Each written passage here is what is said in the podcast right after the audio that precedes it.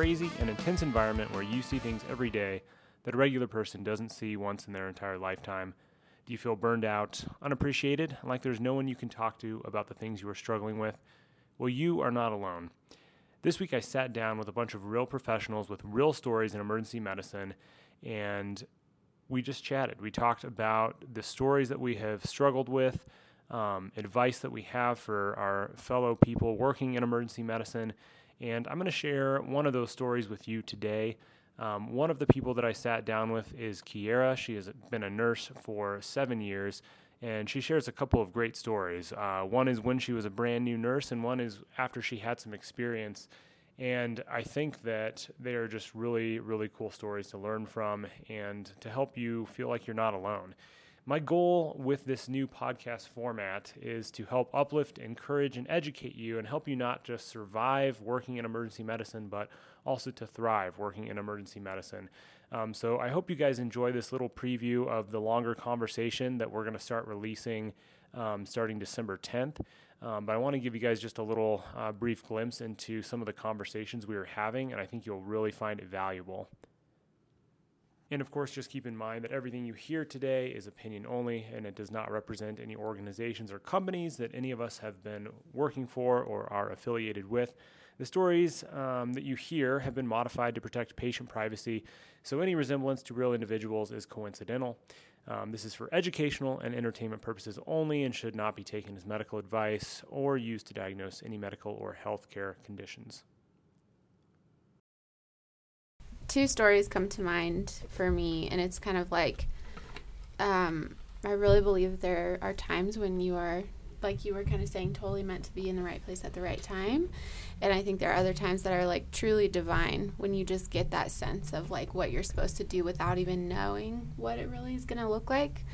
Um, but then also when you go into like the medical field, especially emergency, like you're such a learner all the time. Like you never stop learning. Absolutely. And it's so intimidating initially. and I think, you know, as a new ER nurse, I was so nervous to like put a blood pressure cuff on a patient too aggressively. like, you know, you just you, you don't ow, sorry. Yeah, like you just don't know what you're doing yet and you're just trying to get your feet under you. Um, but I think a good piece of advice that I was given is just like to constantly stay humble and to always want to be a learner um, because there's always going to be something that you don't know how to deal with. But um, I was like maybe a nurse for a year and a half, so very new still. and they asked me to come up to intake to discharge a patient. And I go out there and I'm discharging them. And the security officers run in from um, the parking lot and they're like, Help, help, we need help. And I look around and there's nobody but me and and one of the um, EMTs. However, this happens a lot. Like, you know, they're not medical, they don't know. Some family member rolls up like panicking. They're like, "Oh, it's an emergency." It's not. So we are we're kind of like waltzing out there like, "Oh, we'll see if this is really anything." And there's this car parked there and we'll call the patient 40-year-old Susan and um, fucking Susan. Freaking Susan. and she's in the passenger seat, and her son had driven her, and he's outside of the car, and he's like, "Please help my mom. Like something's wrong. I don't know what's going on." So, myself and the EMT walk over to the passenger side, and she's still sitting there, seatbelts buckled, and her eyes are really wide. And I was like, "Ma'am, ma'am," and she turns her head, and she looks at me and dies. And just right in front of me. Oh, I, I was like, what? Hello? Did Hello, she just Susan? leave this earth? Yes. Oh and it was dark out and there's so much going on. And I just kind of had like this moment where time slowed down. it was like probably only five seconds, but it felt like an eternity. And I was like, Kierra, what are you doing? I don't know. And so I just ever so slightly put my hand up to her neck and I was like, nope, nope. Chest is, and I was like, turned to my EMT. I was like, we don't even have time for a stretcher. They had a wheelchair right there. I was like, we have to get her in the wheelchair right now. Call charge. Like, we're coming. We get this patient into the wheelchair. It's just a whole cluster. We're, I'm pushing her in the wheelchair, running in. I mean, her son's running with us. It's a total panic. I'm like, my heart's beating a million times a minute. And we're running towards the doors to get into the ER.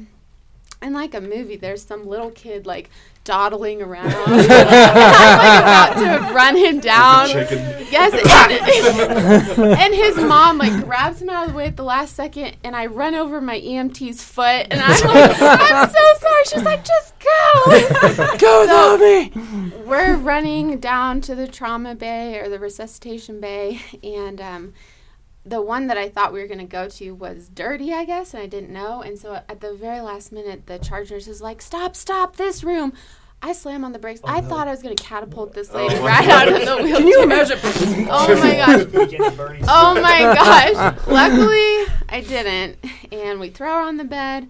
We do like a couple rounds of um, ACLS and we get her back. And it was just, I mean, I was in the corner. Like, I was so, I was pouring sweat. I was like, I, I just had like an out of body experience. Um, and that to me was really like the first time that I felt like, okay, this is emergency medicine. Like, Yeah. this is crazy. Like, you just don't know what's gonna literally roll into the door. Um, Did you tell her to stop it? That usually works. Can you stop that?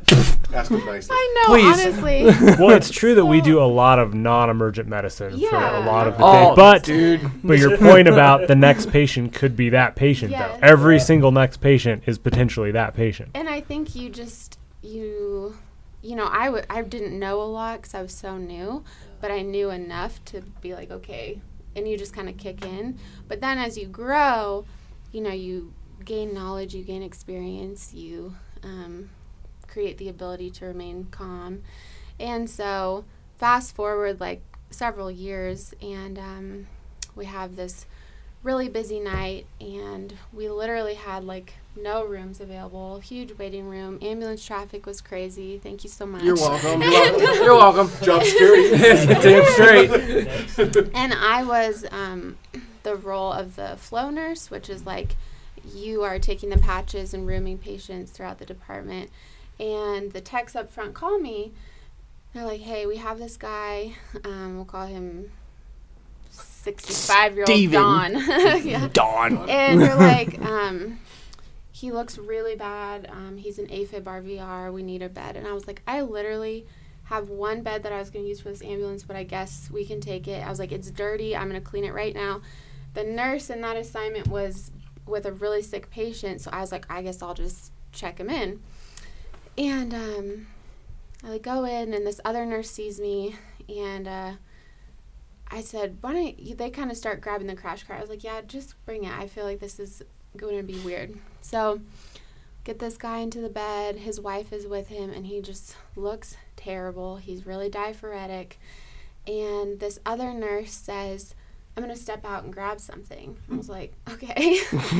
and Take your time. Yeah. and again, it was just kind of one of those things. I had just gotten his shirt off, and I was about to start an IV, and I just had this sense. And I'm a Christian too. i it was like the Holy Spirit. I was like, I need to put this guy on the pads. Like I just, I know I have to put him on the pads. Like he's about to code, and I don't know why, but he is. Edison medicine. Sorry, bud. Yeah, and so and so I just ever so calmly walk over and I put him on the and I get the first one on and I'm taking the back off the second one and his wife's just sitting in the corner, you know, minding her own business and I and I'm about to put the second one on and he goes I mean, it's what is this? It's like the same thing. And he takes, he takes this really big breath and he goes, "Whoa, I feel really dizzy." I'm like, "Great, all your blood's leaving your brain." and um, and then he just closes his eyes and drops back. And I get the second pad on, and it's starting to read, and I don't have a pulse. And right then, the other nurse comes moseying back in. He feels, he looks at me checking the pulse, and I just whisper, "I was like, start compressions right now." so we drop the bed, we press the code blue. He does like you know just a couple of compressions, and it's V-tach on the monitor Yeah. and um and I just shocked him. Yeah. And Yeah. I said, "Get back on the chest." And you know, the wife is so stunned, like, "What is actually happening?" And so shock him. He gets back on the chest, and like four compressions in, the guy pops up, throws Yep. him off, sits right up, and by then, um, all like the ER doc, everybody comes running in. they're like, "What's going on?" And I was like, "Uh, he went into V-tach. He coded. I shocked him, and he's back." and Fixed it. Oh, you guys are good. Yeah. Go put in some And orders. was so- and it was so wild, and I was just like, "Oh my gosh, I can't believe that just happened!" And it just it all flowed so so well, and um, you know, we never had to intubate him or anything. Obviously, he stayed in the hospital, but before I left him, um, obviously his wife was like floored by it as well, and he we were trying to explain to him what happened because he's like, "What happened to me?" I'm like, "Oh, you died for a second. yeah, and it was just really powerful. And he um he grabbed my hand before I left, and he was like, "You are meant to do this. Like, don't ever stop." And he was like, Yeah. "You saved my life today." And I'm like, "Oh my gosh, you know, it's just like you're saying that doesn't happen very often, but that situation, I was like." If every other situation wasn't anything special, that was worth it. Like Yeah, all of these years to save his life Yeah. in front of his wife and like for their future and their children and anyways so yeah it's pretty pretty wild Yeah, that's awesome. All right, guys. I hope that you found this episode valuable today. If it resonated with you, encouraged you, or just helped you not feel so alone in some of the things that you've seen in emergency medicine, um, it would help me out a ton if you could go and subscribe to the show. Um, and give a five star rating and review. That will help a ton. I don't make any money to produce this podcast, and it does cost money to do that. So if you can support the show by doing that, that would be amazing.